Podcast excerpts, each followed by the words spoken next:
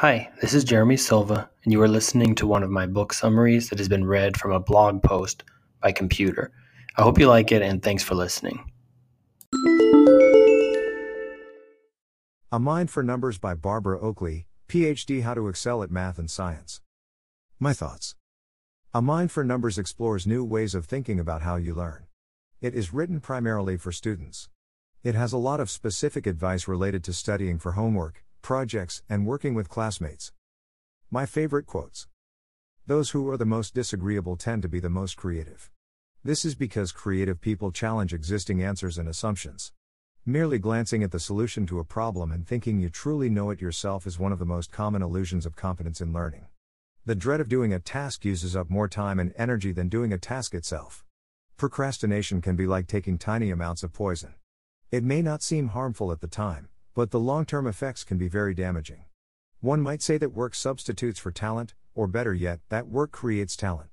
Simple explanations are possible for almost any concept, no matter how complex. Key questions How can you avoid falling into the trap of thinking that quicker people are automatically more clever?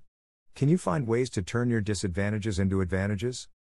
General notes Two modes of thinking 1. Focused mode. 2. Diffused mode. When you procrastinate, when studying, you are leaving yourself only enough time to do superficial focused mode learning. The resulting neural patterns will be faint and fragmented, and will quickly disappear. Use the focused mode to first start grappling with concepts and problems in math and science. After you've done your first hard focused work, allow the diffuse mode to take over. Relax and do something different. Those who are the most disagreeable tend to be the most creative. This is because creative people challenge existing answers and assumptions. Focused attention can often help solve problems, but it can also create problems by blocking your ability to see new solutions. One of the first steps towards gaining expertise in math and science is to create conceptual chunks. Mental leaps that unite separate bits of information through meaning. Basic steps to forming a chunk. 1. Step 1 Focus your attention on the information you want to chunk. No television on in the background. Don't look at your phone, etc. 2. Step 2 Understand the basic idea you are trying to chunk. 3.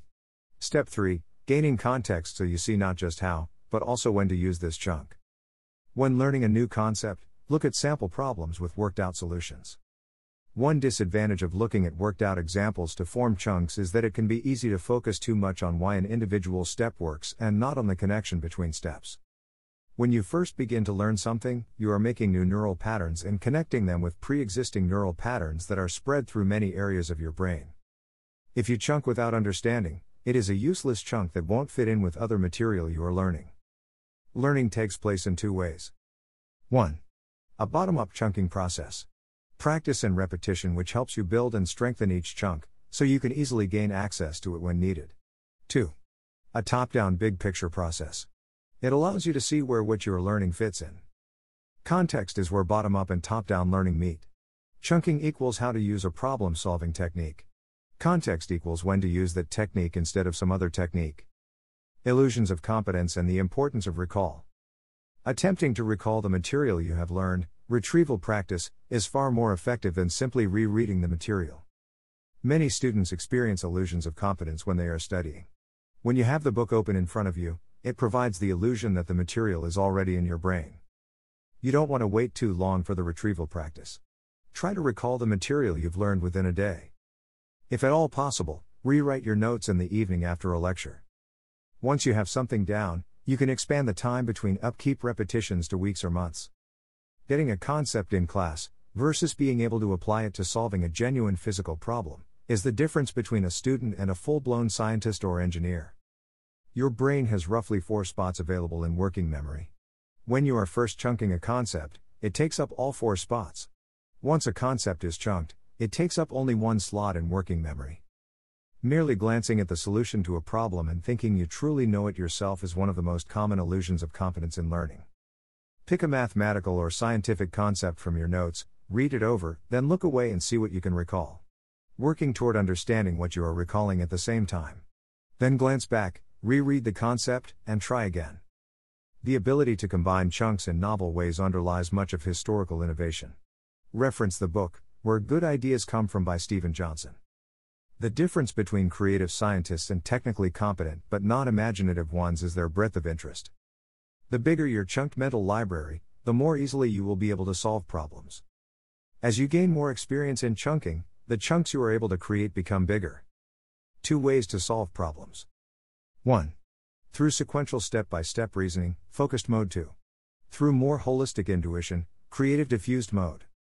In building a chunk library, you are training your brain to recognize not only a specific problem but different types and classes of problems, so that you can automatically know how to quickly solve whatever you encounter. You will start to see patterns that simplify problem solving for you. The retrieval process itself enhances deep learning and helps us begin forming chunks. It can help to recall material when you are in a physically different location than where you learned the material. Doing something physically active is especially helping when you are trying to grasp a key idea, Interleaving versus overlearning.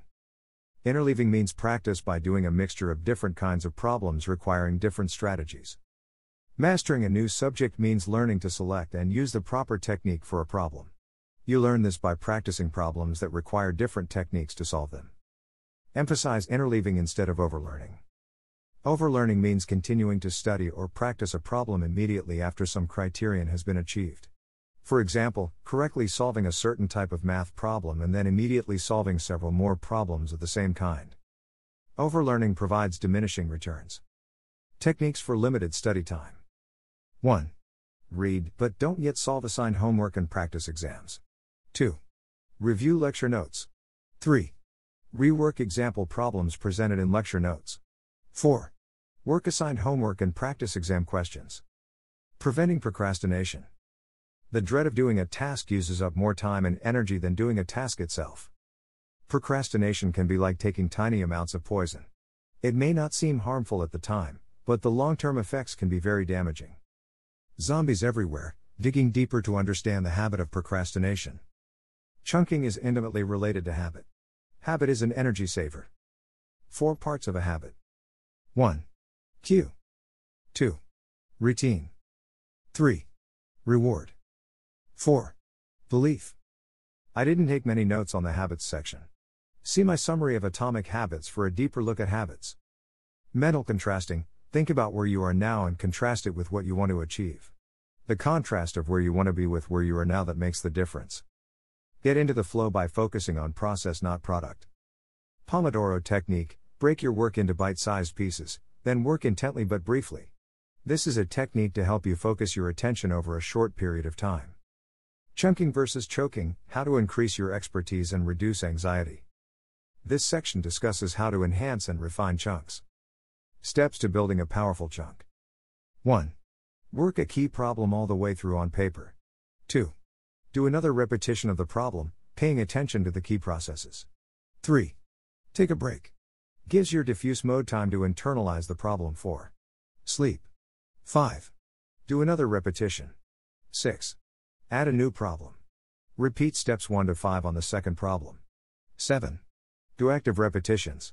Mentally review while doing something active. Testing in itself is a powerful learning experience, it changes and adds to what you know, also making dramatic improvements in your ability to retain the material. This is known as the testing effect. Build a mental solution library. A key to building mental flexibility and expertise is to build your library of chunk solution patterns. Summary of chunking.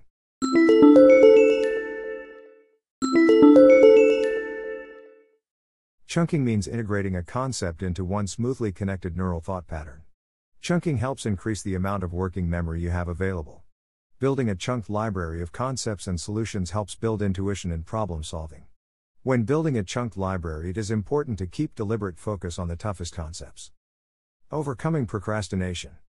We develop a passion for what we are good at. It is a mistake to think that if we are not good at something we do not have, and can never develop, a passion for it. Keep a planner journal so you can easily track when you reach your goals and observe what does and doesn't work. Write your planned tasks out the night before. Arrange your work into a series of small challenges. Don't blame all your problems on external factors. Enhancing your memory. We have outstanding visual and spatial memory systems. The Memory Palace technique, placing memorable nudges in a scene that is familiar to you, allows you to dip into the strength of your visual memory system. See this article on Litemind for more information. Learning to use your memory in a more disciplined yet creative manner helps you learn to focus your attention. By memorizing material you understand, you can internalize the material in a profound way. One of the best things you can do to remember and understand concepts in math and science is to create a metaphor or analogy for them. Use space repetition to help lodge ideas in memory. Create meaningful groups that simplify the material you are trying to remember. If you are memorizing something commonly used, search online to see if someone has already come up with a particularly memorable memory trick. Beware of mistaking a memory trick for actual knowledge. There is a direct connection between your hand and your brain.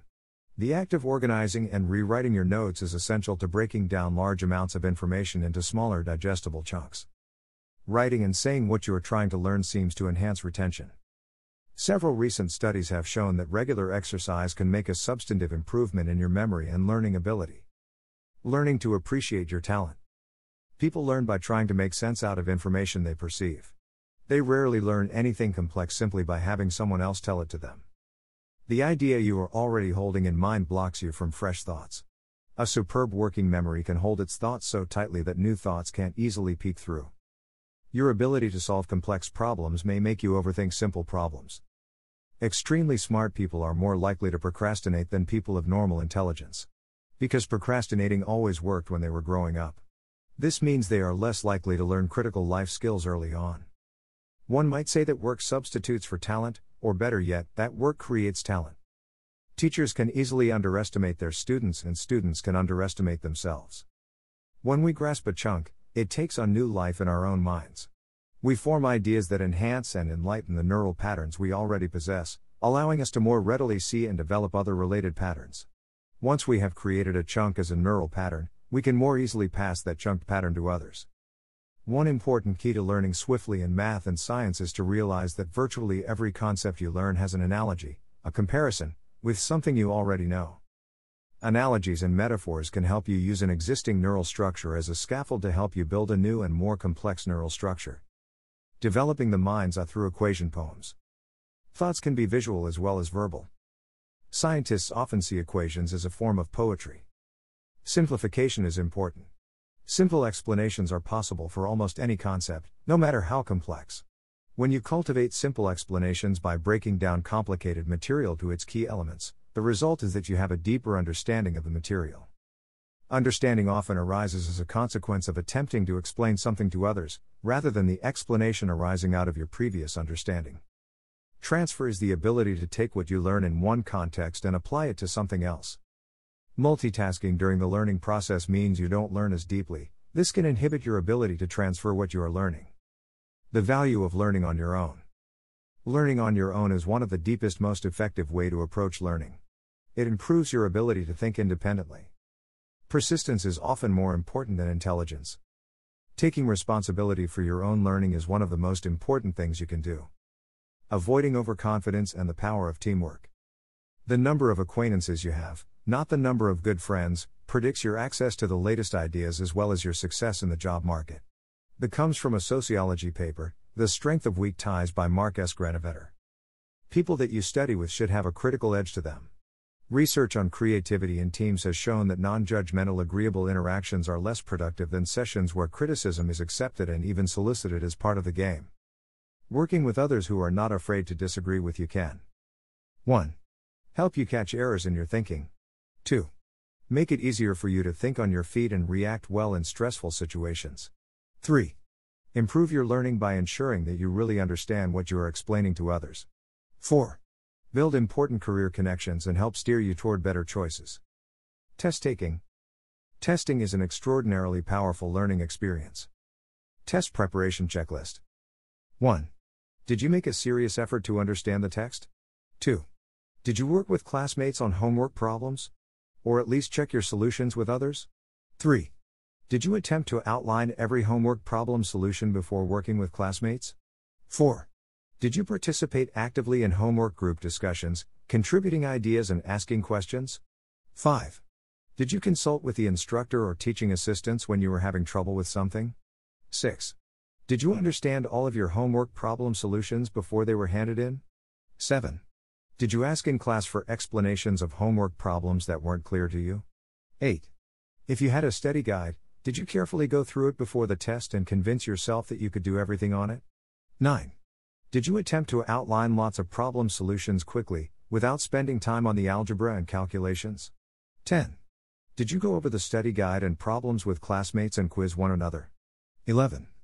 If there was a review session before the test, did you attend it and ask questions about anything you weren't sure about? 12. Did you get a reasonable night's sleep before the test? Not getting enough sleep the night before a test can negate any preparation you've done. Start with hard problems, then quickly jump to the easy ones. This allows your diffuse mode to start working on the problems. Unlock your potential. Closing summary 10 Rules of Good Study 1. Use recall. 2. Test yourself. On everything, all the time. Use flashcards. 3. Chunk your problems. 4. Space your repetition. 5. Alternate different problem solving techniques during your practice. 6. Take breaks. 7. Use explanatory questioning and simple analogies. 8. Focus. Turn off all interrupting beeps and alarms. 9. Eat your frogs first. Do the hardest thing early in the day when you are fresh. 10. Make a mental contrast. 10 Rules of Bad Study. 1. Passive rereading. 2. Letting highlights overwhelm you. 3. Merely glancing at a problem solution and thinking you know how to solve it. 4. Waiting until the last minute to study. 5. Repeatedly solving problems of the same type that you already know how to solve. 6. Letting study sessions with friends turn into chat sessions. 7. Neglecting to read the textbook before you start working problems. 8. Not checking with your instructors or classmates to clear up points of confusion. 9.